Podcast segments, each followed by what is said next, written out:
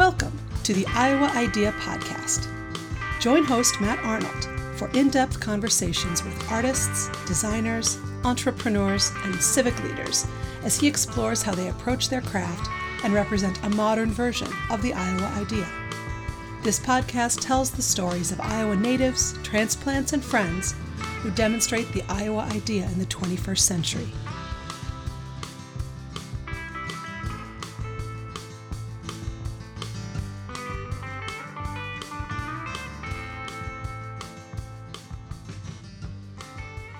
Attend to the people side.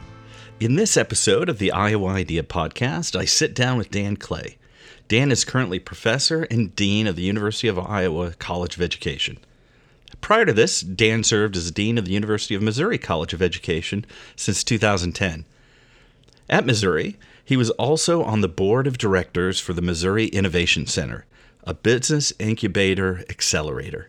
Dan and I explore his journey from growing up in a small rural community his involvement in Future Farmers of America, to his interests in psychology, child development, and education, to leadership roles in higher ed, and as a business owner and brewer. Our conversation also dug into the crossroads that higher ed finds itself. I appreciated Dan's openness and perspectives on leadership and innovation, and how to model the behaviors he wants to see in his organization, as well as the importance of attending to the people side of things when it comes to change management. I enjoyed one of Dan's favorite pieces of advice from a mentor if you're not really sure what to do, just go fishing. It was an honor having Dean Clay join me on the show. Thanks to Dan for his time and insight. I hope you enjoyed the episode.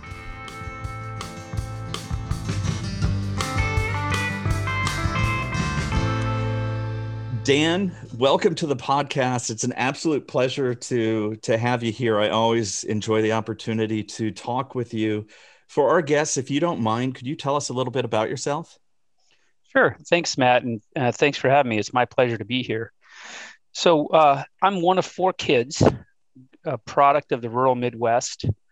Much of my childhood was spent in a very rural, a northern part of Minnesota, small farming community and uh, although part of my childhood I spent um, in Iowa, in uh, Edgewood, Iowa, which is up by Manchester in Delaware County, and attended kindergarten there. But uh, my parents, my mom, her family were uh, farmers and immigrants from Norway. And my father's family were immigrants uh, from the Netherlands and, uh, and really worked in the, um, the newspaper industry. And so, for much of my childhood, my parents owned small town newspapers across uh, various parts of Minnesota and Iowa.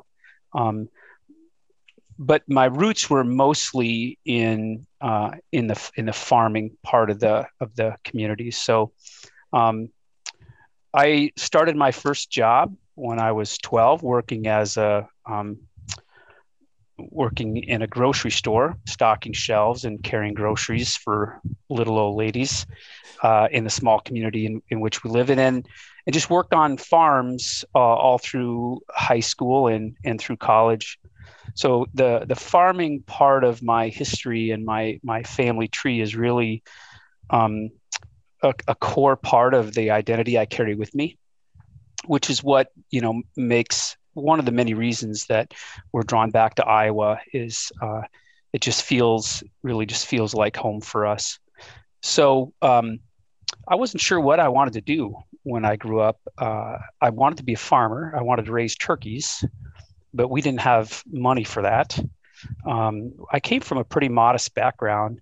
My my father finished tenth grade, uh, and that's as as far as he went with education and he really learned the the trade, the running offset presses in the newspaper business, and and so um, my mom finished high school after she married my dad, uh, and they. Um, they worked in small town newspapers, but as I worked on on farms, that the, the exposure to various career opportunities for me was really quite limited. So I wanted to be a farmer. We didn't have enough money for that. I couldn't buy equipment. We didn't have land.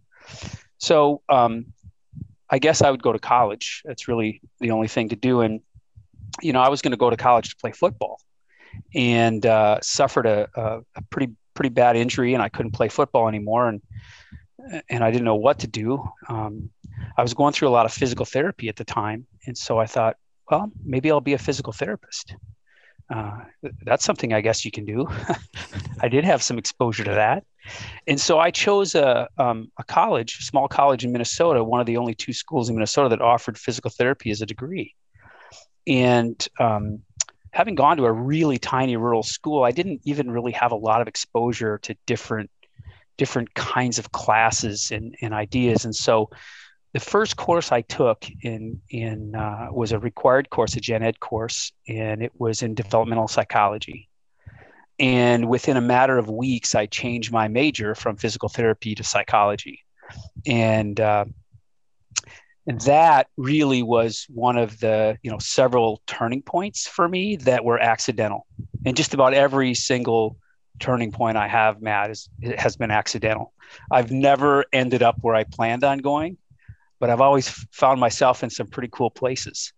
Uh, so I switched my major uh, to psychology, and and uh, it, uh, a man by the name of Van Pancake was uh, my advisor and took me under his wing, and he was an amazing mentor and and really taught me what it meant to be a mentor and and uh, helped me with my journey to graduate school and and and eventually I ended up here.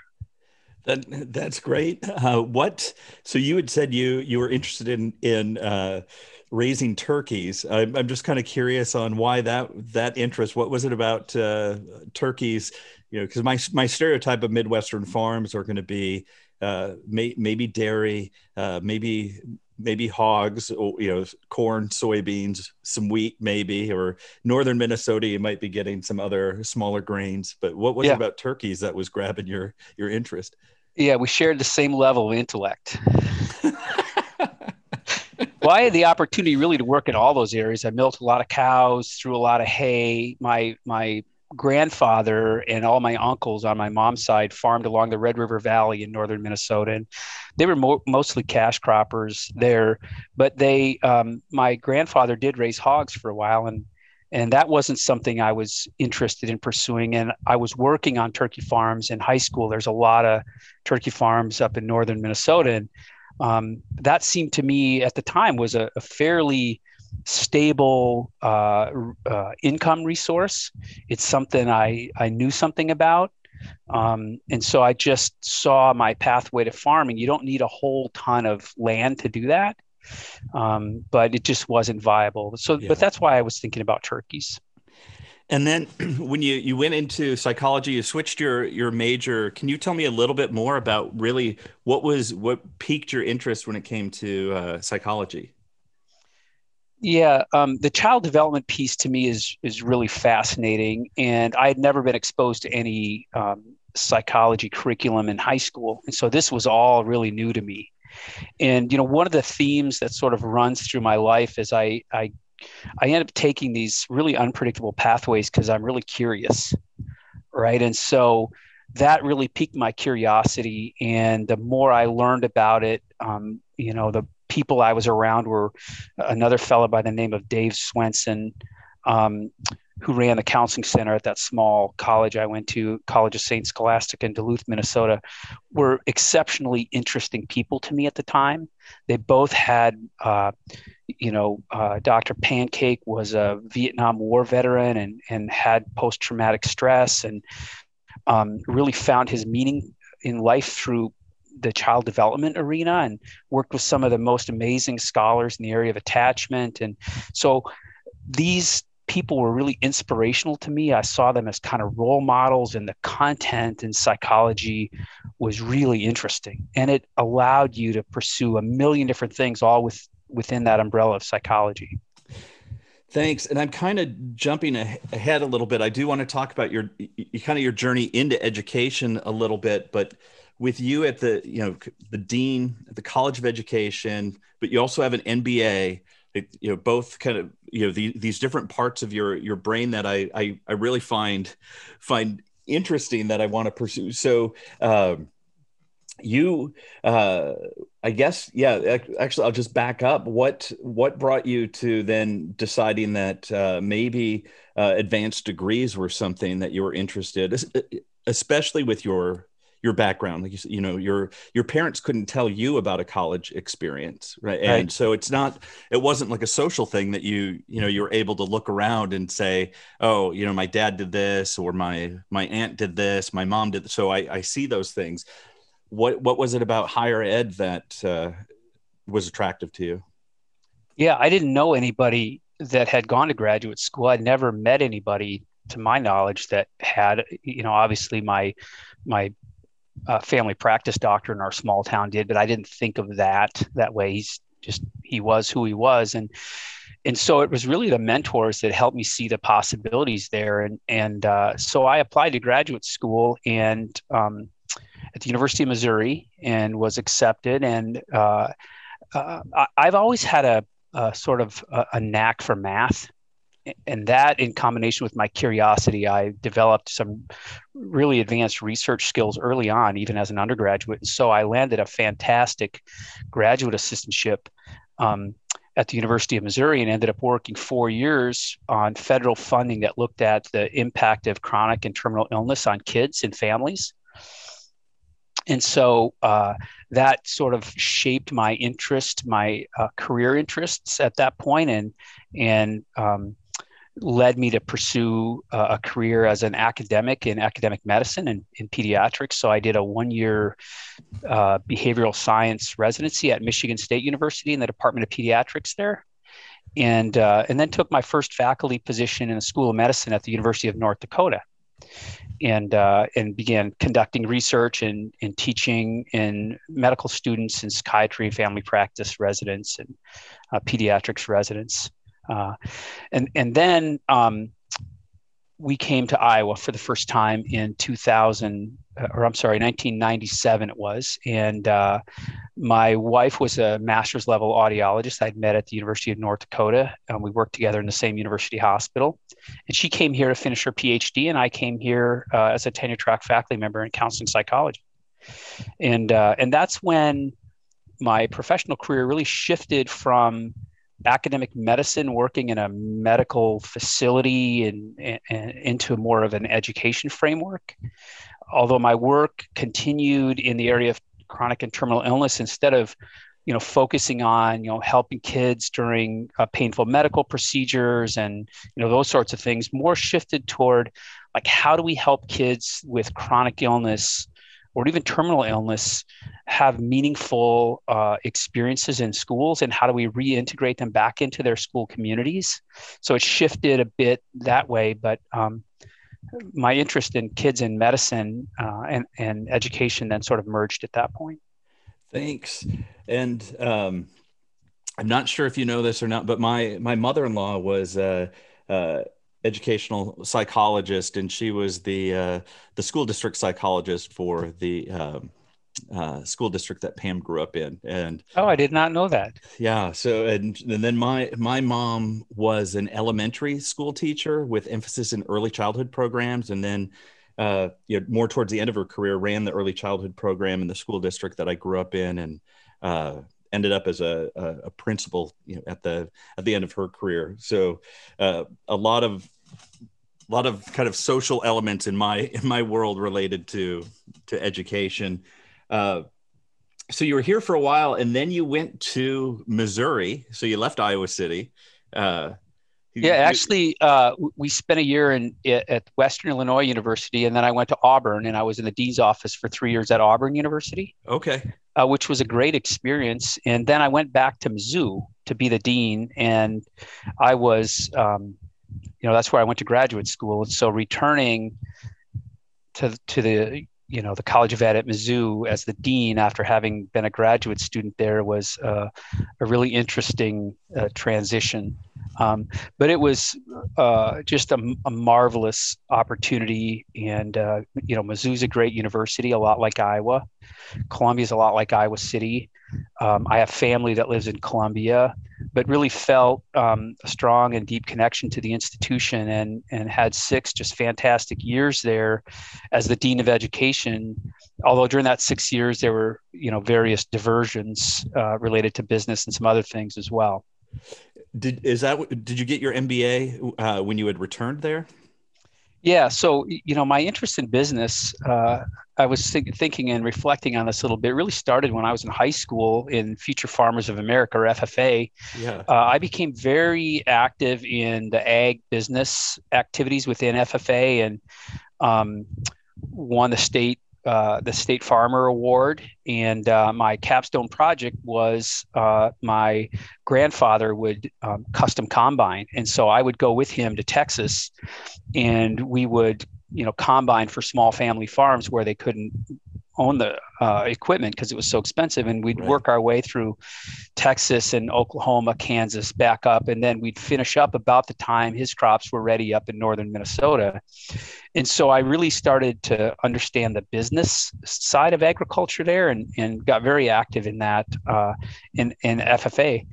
And so I've always had an interest in business, and um, that sort of was re-energized at Mizzou when a friend of mine and I started um, home brewing beer. And uh, we had a lot of fun with it, talk about uh, creative endeavors, and uh, we got pretty good at it. And, and we had some of our friends that would ask us, "Hey, you know, would you make us? My dad likes this kind of beer, and his you know 50th birthday is coming up. Would you make him a beer?" And um, so you know, we we couldn't charge for it, obviously. Uh, so we said, you know, maybe we should start a brewery and so we did. Uh, we uh, developed a business plan and started a microbrewery, and and knowing that it's either going to fail really fast and really hard, or within a short period of time we won't be able to make enough beer. And and fortunately for us, it it took off very quickly. Um, but that really got the juices flowing again on the entrepreneurship business side, and so I decided to go back full time and get an MBA. So while I'm the dean at Mizzou, I started three new companies and went back to school full time to get an MBA. And what a whirlwind it was, and uh, how exciting and rewarding. But um, you know, it took a toll on the family. And uh, my wife told me if I tried that again, the next walk-in papers uh, were not going to be from a diploma. um, but that got me, you know, that that got me really actively involved in the business community in the innovation space. Yeah. I uh, was appointed to the board of the Missouri Innovation Center. Got involved in some angel investment groups, and uh, and you know that's a part of my life I want to keep going um, because I think it it makes me a better dean, frankly, and it brings value to the university. But it's an awful lot of fun. Yeah, want to uh, ask you a little bit too about because I know innovation and continuous improvement is uh, important to you, like kind of the way you're wired to look at things. Uh, and uh, from my my perspective, just as background where I'm coming from, early in my career, I was doing a lot of work in knowledge management. How do organizations learn? right? and related to continuous improvement, related to innovate, so we don't get stuck applying old problem solving techniques to new problems or contexts.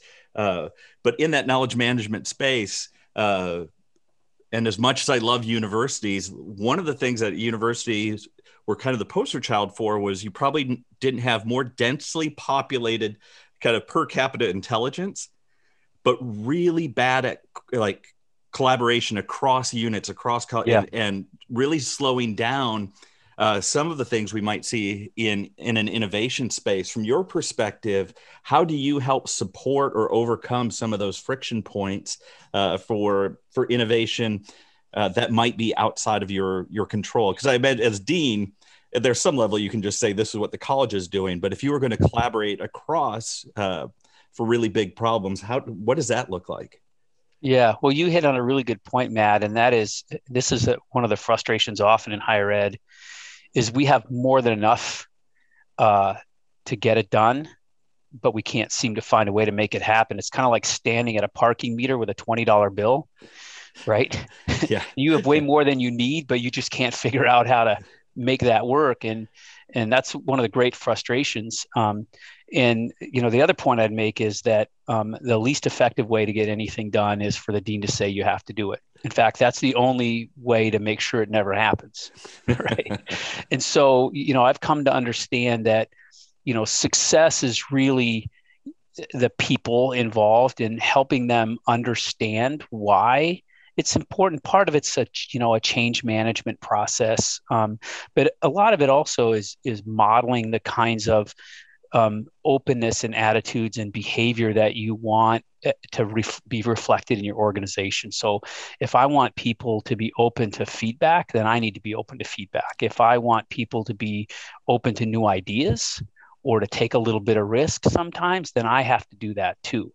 And I found that you know 99% of success in in the role I have now, and and and I think all levels of leadership in higher ed is the people right? It, it's the it's really the most significant asset we have at a university, our people. Right, right. Yeah. And so, and, oh, go ahead. Sorry.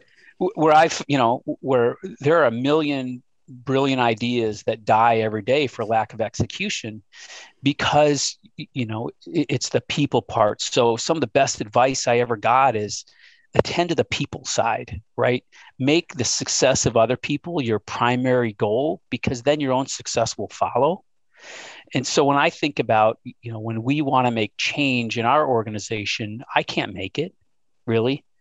It has to be everybody in the organization working together to make it. And so the focus for me has always been on attending to those relationships. And, you know, it's it's fear of the unknown. It's a, a lot of times if we want to change, there's kind of an implicit message that, well, maybe the way we've been doing it all along was wrong then and and so people you know resist that and i totally understand that and that's not what it means. It you know it, but sometimes those kinds of things really prohibit us from doing some of our most creative and impactful work and the only way to unlock that is to tend to the personal side of that the people side of it. Thank you. Yeah i think that's that's one of the things i in in business to you know, kind of old, old school and i'm point, uh, painting with broad strokes but uh, sometimes the desire for efficiency is almost then to treat uh, humans as a as like a cog in a machine uh, rather than like how do we how do we enable their human potential and and the, the different contexts we need to do that? And i remember early in my consulting career i got to work with uh, an organizational psychologist and uh, a lot of things that we, we were going into organizations to help them with things that they couldn't get done for for whatever reason. But I remember Jerry telling me, just remember when we go in, we're bringing new ideas. Uh, at some level, that's the killing of an old idea, and just mm-hmm. to to really be respectful that there because there are people that might have brought that new idea to life, right? Or it was that was part of their identity, and so being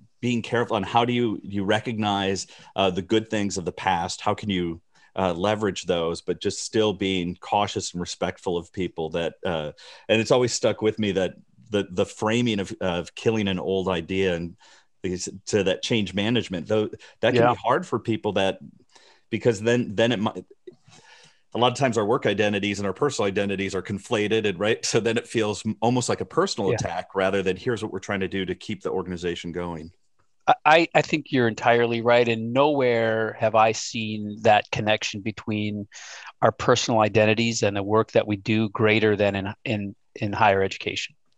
Right. Uh, curious too on your you're kind of looking at things with both a psychology and business lens too. Uh, we're seeing a rise in kind of behavioral economics and behavioral science. Are uh, are you looking at applications of, of kind of those frameworks within in, within the education space as a whole? Yeah, I, th- I think um, you know education is sort of at a crossroads right now. On the higher ed side, there's a lot of skepticism amongst the general public about the value that higher ed brings, and uh, and I think that's partly on us. We haven't done a very good job of making that connection to how the value of higher ed uh, helps to improve the lives of people in every corner. And you know, we right. especially see this in our rural states. Mm-hmm. And and um, you know, I go back to these rural communities where I have family and friends, and and the connection for them to the work I do is is not um, it's not clear and evident. It's not intuitive for us. We just assume that everything we do is important and everybody ought to know that, that it's important. So I think it's really incumbent on us to do a better job of helping every taxpayer in our state, rural or urban or, or suburban, how their tax money brings value to them in, in their in their corner of the world. Right. Um, I think that's a critically important thing. And of course, in, in K 12 education, we see similar kinds of influences. We have a rapidly changing economy. Um, the social part of education is advancing so much faster than our pedagogy does. And so we have all these really new, interesting technologies emerging that bring all kinds of possibilities. Um, but we still use kind of a, an old industrial model of teaching. So we line students up in chairs and we have them sit there and listen to us talk. Now there's a lot of um, really interesting and innovative work going on, you know, flipping classrooms and and um, you know problem-based learning and and I think there's a lot of promise in in those things helping education to evolve to better meet the current opportunities and needs of society. Uh, so our kids expect more. Um, it used to be that teachers were valuable because they had the content and the kids needed the content. That was true in higher ed too. But you know, you or I, you know, in 15 minutes, we can get all the content we need for a PhD in physics on the internet for free, right? So it's not about the content anymore, right? So what is effective teaching really about now? Well, the one thing that's never changed, and I don't think will ever change, is that there's a there's a core relational or social aspect to the learning process, especially for younger people, that teachers are entirely responsible for. And you know, the most gifted teachers I've ever known know how to connect with kids wherever they are, whatever level they are, in a way that opens that child up to learning um, that wouldn't be possible without that relationship. So that piece. I don't, you know, whatever the technology is, that core relational aspect of teaching and learning, I think is is really important and will continue to be. Yeah, that's interesting. How thinking about uh, at at all of these different levels of kind of human relationships that maybe we've we've we've talked about, you know, from from individuals like you as a as a kid growing up to you as a leader we're talking about educate teachers administrators in the ecosystem and so many things that come down to that that personal relationship of you know and concepts of trust and does it feel like this this person has my best interests at heart right and you know if you feel like your your teacher is looking out for you they're concerned about your growth right? What that what that does to uh, make make relationships more than something that's just transactional especially yeah. as as the education ecosystem becomes more complex. You know the most amazing leaders that i've ever known what's made them so amazing is their ability to to get the best out of others their ability to facilitate success of other people around them whether it's a teacher or a president or a dean or a pastor or you know another community member or even a family member for that matter. And, and you know if we can find ways to help the people around us in our, our personal and professional roles to reach their full potential then only then does the organization the family or others reach its full potential. And and so you know the, the frustrating things for me sometimes in leadership is to see people that think they're smarter than everybody else that think they have all the answers and if everybody falls into line right um, that uh, and I, I just i've seen that kind of leadership and i've seen it fail hard really hard. I mean we saw it at mizzou you know with the student protests. That kind of leadership um, sometimes you you learn more about good leadership from seeing bad leadership yeah. uh, but then i've seen people who could you know, even look in athletics, the best players in the world are the ones that can get the best out of all their teammates, right? They may not right. even be the best athlete on the team, mm-hmm. but they raise the level of the team's performance. And so when I think about, you know, the most amazing teachers I've had, they've found a way through their relationships and inspiration and knowledge and experience to get the best out of the kids in their class. And I think the same is true for leadership at, in, at other levels in business and higher ed as well. Yeah, and on the ed tech side, to one, you know, some of the changes, you know, and, and still at the core is still that relationship. But uh, research that I, have done in the past too, one of the things that I'm finding interesting is the amount of technology that's sitting in the classroom that that creates almost meta work for teachers. Like each individual application might do what it says it's supposed to do. It fulfills that individual promise, and it might be easy to use, but uh, I was actually I was actually talking to somebody that uh, runs and supports technology for the Columbia, Missouri School District, and he sent me a list of all of the applications they have to support for teachers in the classroom. And I'm thinking that number was 25 or 30 applications. So thinking about all the different logins, all those friction points that teachers have that really have little to do with with that that teach to your point what is teaching and how do we we consider and frame that? And i think uh and this is this is just my mental model but the the the pressures that we put on a teacher to perform uh, based on all the tools they have to use is so different than even maybe what they were trained to do. Thinking about even a teacher that just left teacher training 10 or 15 years ago the amount of tools that uh, they have to use in their day-to-day life. I don't know if you have any comments on that or or feel free to tell me i'm way off too. No no i don't think you're way off at all. Um, what's really interesting is the technology has evolved so fast and and you know education is complex. The problems we have in our society are complex and we tend to want to find a silver bullet right to find that. And and technology is an easy you know find that that technology that's going to solve all these problems. Right. Um, and there is no such thing. Now technology can be an amazing tool to help us. And I think you know one of the uh, the positive things that's come out of this COVID pandemic is what we've seen is the is the is the world's greatest experiment in education, right? And we've seen the world's greatest experience in workforce as well, and it was unplanned.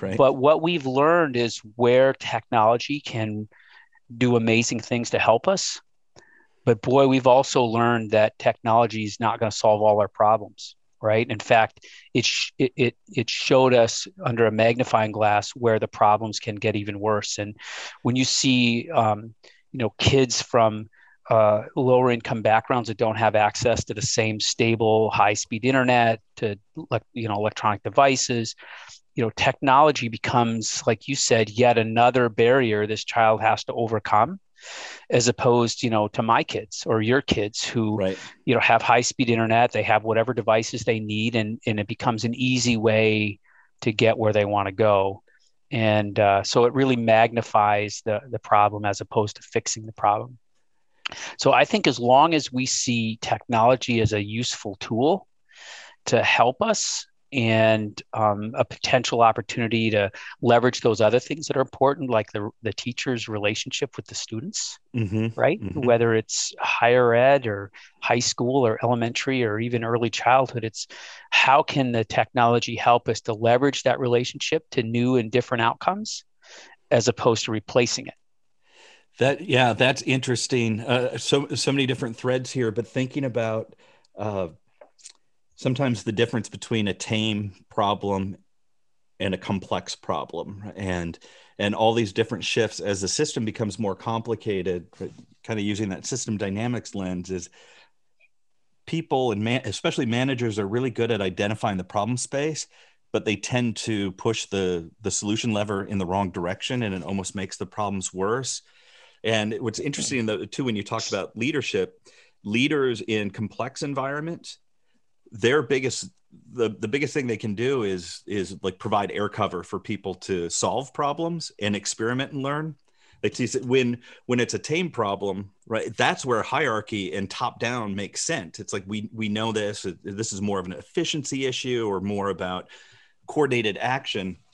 But when we get into these complex systems it's like it's not just one thing that a, a student's fighting against so to speak right? It, like it's, it's um what about their their their mental health? Just you know what environment did they leave right before they got to school? What and what does school look like right now? Is it a is it building? Is it just a computer screen? You have social development you have learning content right? There's so many different things. And so it's yeah it's just interesting on how we can can help experiment and push things in the right direction. And to your point about technology for me to it's i a believer that it's what does a technology enable uh, rather than what does it drive because if you if you're using it as a driver one of the guys is that you it, it accelerates your errors that you, you can screw up faster and So if you're not sure about what you're what you want, that can be dangerous. And then just sorry, one last thing you said too that was interesting. You talked about outcomes and seeing that in an organizational setting now is like even a healthy framing outcomes over output what are the outcomes we're really looking for and why and then giving people a little bit more freedom to uh, how they think we might get to that outcome but when it's output driven sometimes that even takes people's agency and creativity out of out of the system so i mean a few different different areas there both you as a leader of and because it gets meta when I'm talking to you, right? Because it's you're a leader in education, and then we're also talking about education, and then we're talking about learning within learning. So, but uh, I don't know any thoughts on all my uh, ham-fisted statements there. I don't even know if there was a question. Yeah, I, I, think you know one of our biggest problems is we tend to uh, jump to um, a solution before we really understand the problem. Yeah, yeah. And the sexier the solution, the faster we jump to it, right? Like some crazy new technology or, um, and I think that you know I've I have seen the very best leaders. One of their their most important skills is is discernment. Like how can they see through all of the data, all of the noise, all the politics, all of the, you know, everything, the competing agendas, and really find the heart of the core issue. Right. And you know, Dick Ferguson is is one of the most skilled people I've ever met at this. Um, which is you know one of the many reasons he's been so highly successful in everything he's done. Um, Gary Forsee, who was uh, a former um, Sprint CEO, was the University of Missouri system president for a, a period of time.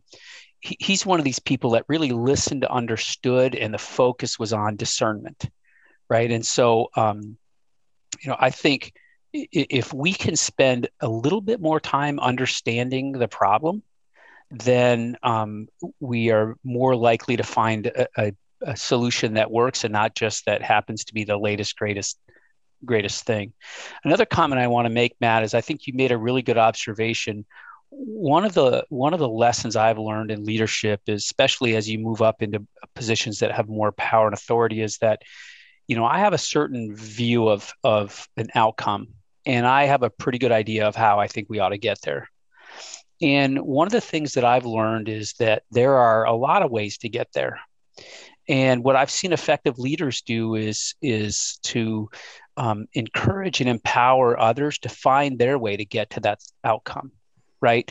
And so in a leadership team i don't tell our associate deans and deos and, and others to do something a certain way to get to where i want to go. I say this is where we want to go and let people find their own way to get there right? They develop their own problem solving their own relationships they learn along the way by doing that, then you raise the level of leadership skills and confidence in the whole organization. Sometimes it might take a little longer than it would have otherwise, and sometimes it might might be a much better solution than the one I had in mind.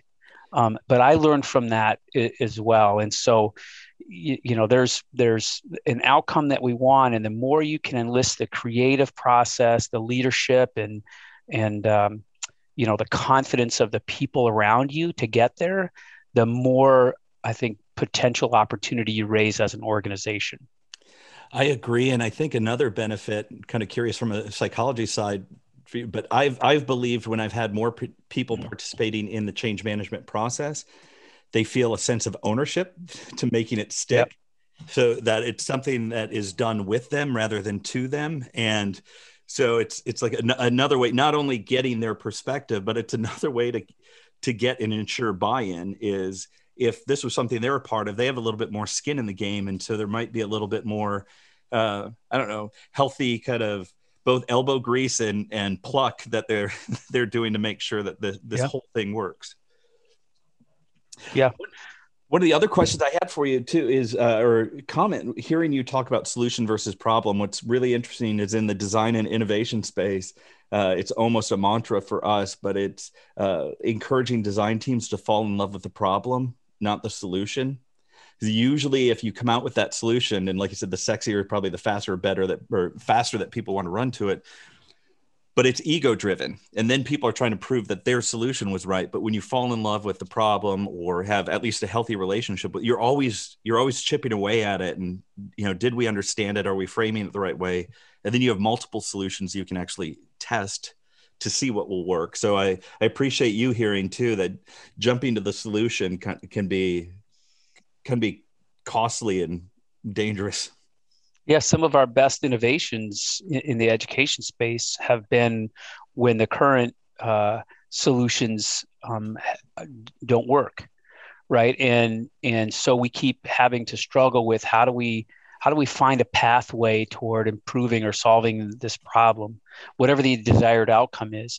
And it's the value of that struggle in the pathway that gets you to an entirely different place, right? And and then you have some kind of breakthrough that you can you can test. But you know, one of our biggest problems, frankly, in in higher education in particular, is that is we don't have an appetite for failure, right? We don't have an appetite for risk, and in some ways, at a public institution, you can't. I mean, you can't you can't risk failure with taxpayer money, right? right. I mean, um, but really, you, you know, risk and innovation are soulmates, and if you can't if you can't risk and fail, you can't innovate, right? And so in, in higher ed, that's that's a, a problem we struggle with. How do we how do we find ways to fail and do it so that we learn and the, those around us learn and we innovate and we improve and um, you know in the private sector that happens often they fail fast and learn from it and try again and fail fast and learn from it and try again you fail a couple times publicly in higher ed and your days as a higher ed administrator are over right? Right. And, it, and it's understandable. I mean i i, I get that.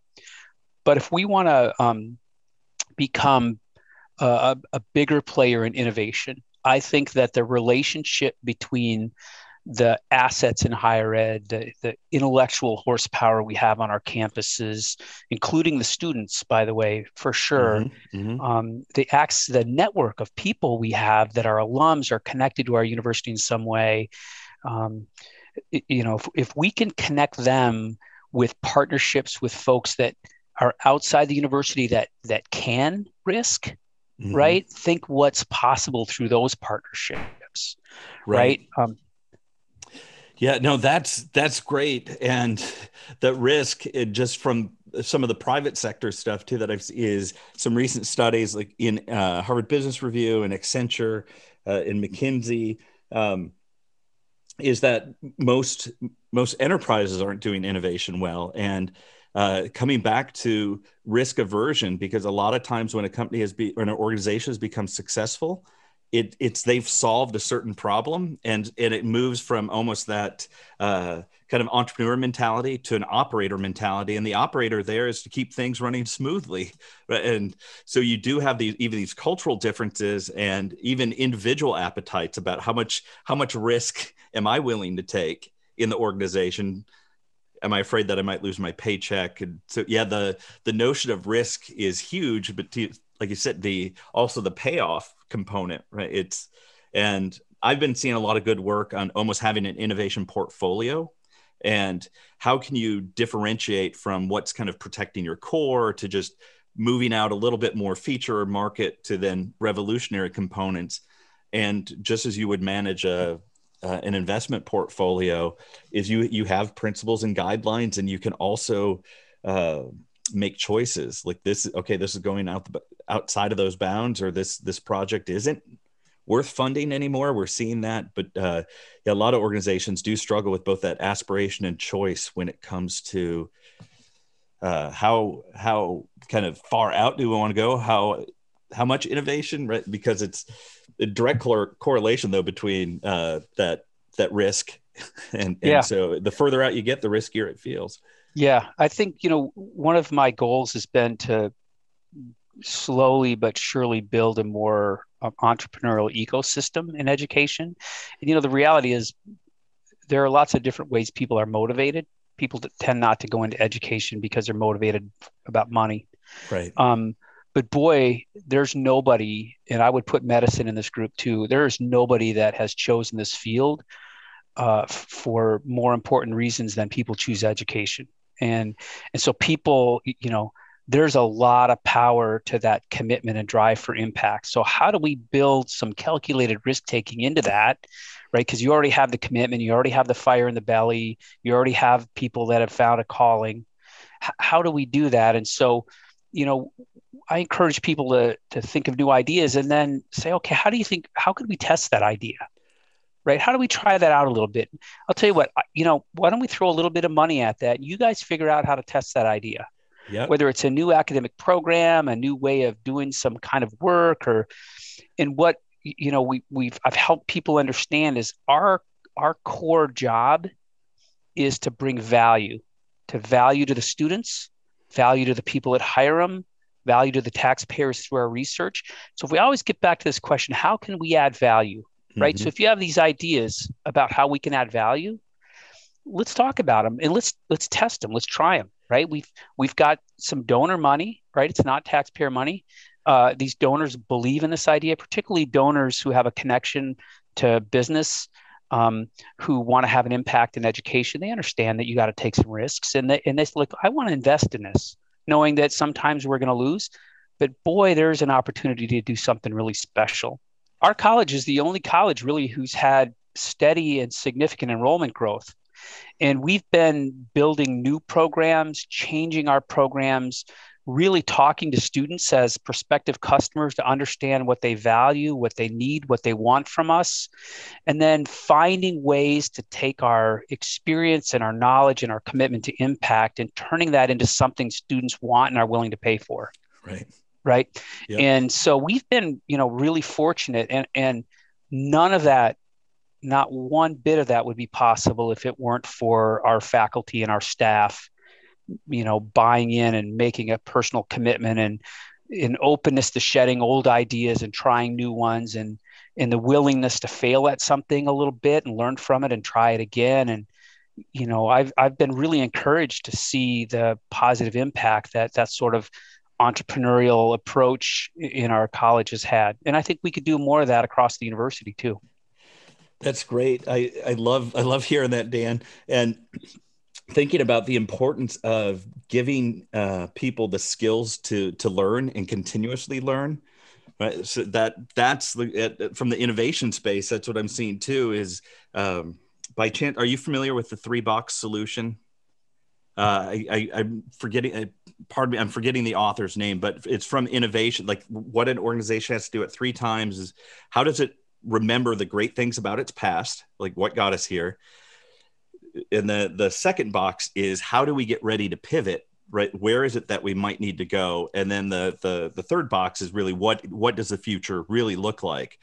And the hard part is you have to work on the future now. If you say you want to do this by 2025, you don't wait till 2025 to, you know, like many organizations might say, we're going to be the leader in blank by this date.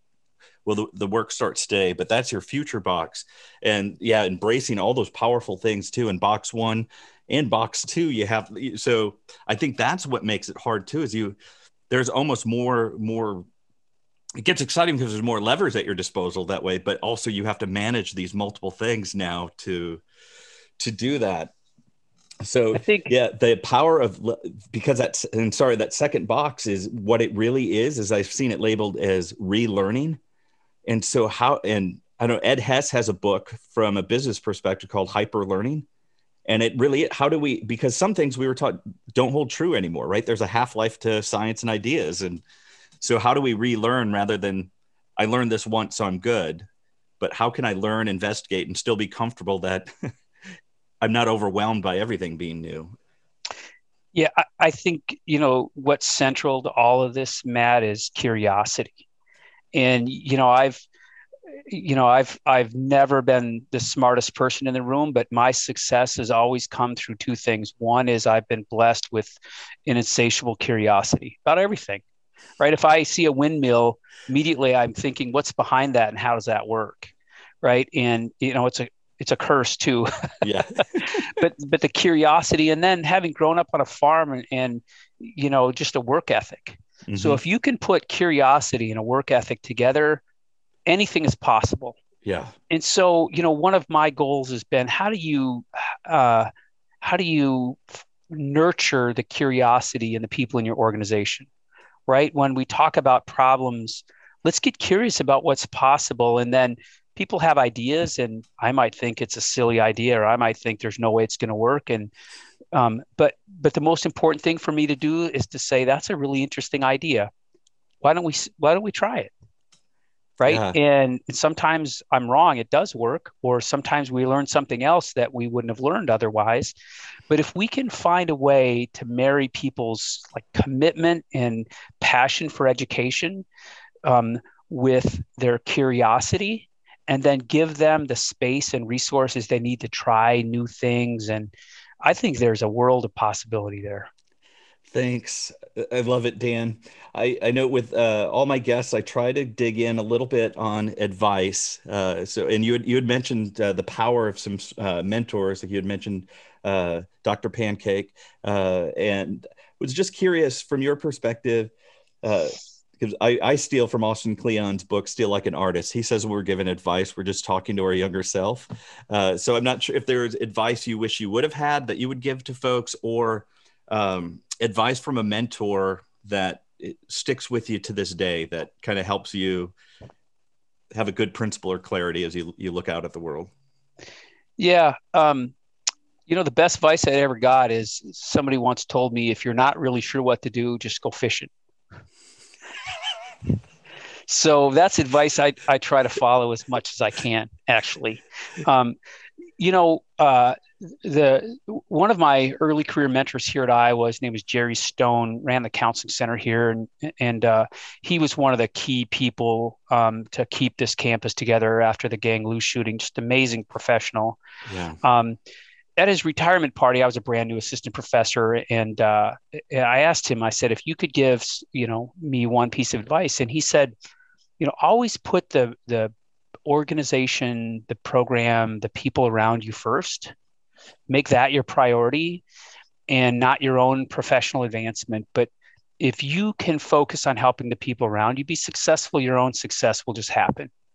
okay i thought that was that was really good advice and you know you and i have both seen people that you know the first day on the job they're working for their next job right right and and frankly that's one of my concerns about you know our university is that we get we, we hire leaders from the outside who come here and use the university as an instrument for their own personal advancement right and um, and that's that can be very damaging. I mean, we've seen we've seen examples of that even recently, and they tend to be high profile failures. Yeah. Saw it at Mizzou too, obviously. Mm-hmm. Um, so I think that's really good advice. That if you can work really hard to make the people around you as successful as possible, your own success will naturally follow. So I think that's I think that's um, that's really good advice. And um, you know, one other piece of advice I got from a, a, a university president named Dennis Holtschneider. Um, you know, I was fortunate enough to uh, attend a, a program at Harvard on higher ed leadership, and we were talking about crises. and And the advice that he had is that you know, in, in, when you're in the heart of a crisis, the the best thing to do is to set aside everything and go back to those three to five core values that you have and let those core values drive your path forward. They may not be popular, they may get you fired. Um, but if you go back to those core values at a time of crisis, and you know, um, I've had a few crises as a leader, and I've done just that. And in every instance, it's really served me and the institutional institution well. So I think that's another really good piece of advice. Yeah, that's great. Uh, thanks, Dan. Is there anything we didn't cover today that you thought uh, when you were joining me on the podcast? You know, just one of the things that I, I wanted to touch on briefly is, you know, my wife and I and our family, uh, we've had a lot of opportunities. Uh, we've been really blessed that way. And, and um, the opportunity to come back to Iowa City was just it was too great for us. And you know, in a lot of ways, um, you know, I was uh, being heavily recruited for some president's positions, was a finalist at some places, and and and we decided to come back here for what was essentially a lateral move to be the dean here. And, and it was because of the community at the at the university, but it was also the the larger community and and you know there are very few places where you can do world class work and have a huge impact and have the quality of life and access to the arts and the culture and you know i walk down the street and i can meet five people in a day from five different parts of the world right on the ped mall in iowa city. Right. And and to and to be able to come back and raise our family here i mean there's something really special about our community and our university that drew us back. And um, I know that that you know people in ICAD and the university and other organizations, our arts and, and culture organizations, are working hard to figure out how we leverage that to bring people here. Great place to start a business, the access to people and even capital here, and and this is a really special place um, for a lot of reasons. And it's been a lot of fun listening to some of your other guests yeah. on the Iowa Idea podcast talk about uh, how special this place is for them. So I just wanted to make sure to get that in what, what a special place our university is and what our community is for us and our family and what a privilege it is to be back here in this community. I really appreciate that, Dan. And just from a personal perspective, too, I feel that because uh, this is my second stint in Iowa City. Uh, you know, did my undergrad here, and then uh, when when Pam uh, had a job opportunity, it just I never thought I'd be able to be back in Iowa City, and so it was just it was just spectacular to be able to to get back here, and and I just echo what what you're saying about the the community, the perspectives that are that can be found here are great. So, Dan, it was an honor having you here on the podcast. Thank you so much for sharing your time and insights, and uh, we'll have to we'll have to go uh, grab a beer sometime and explore a little bit more too. But we we didn't dig too much into the brewing side, but we'll uh, we'll have to save that for later. My pleasure, Matt. It's been a, a joy visiting with you, and thanks for all the work you do on this podcast. Thanks.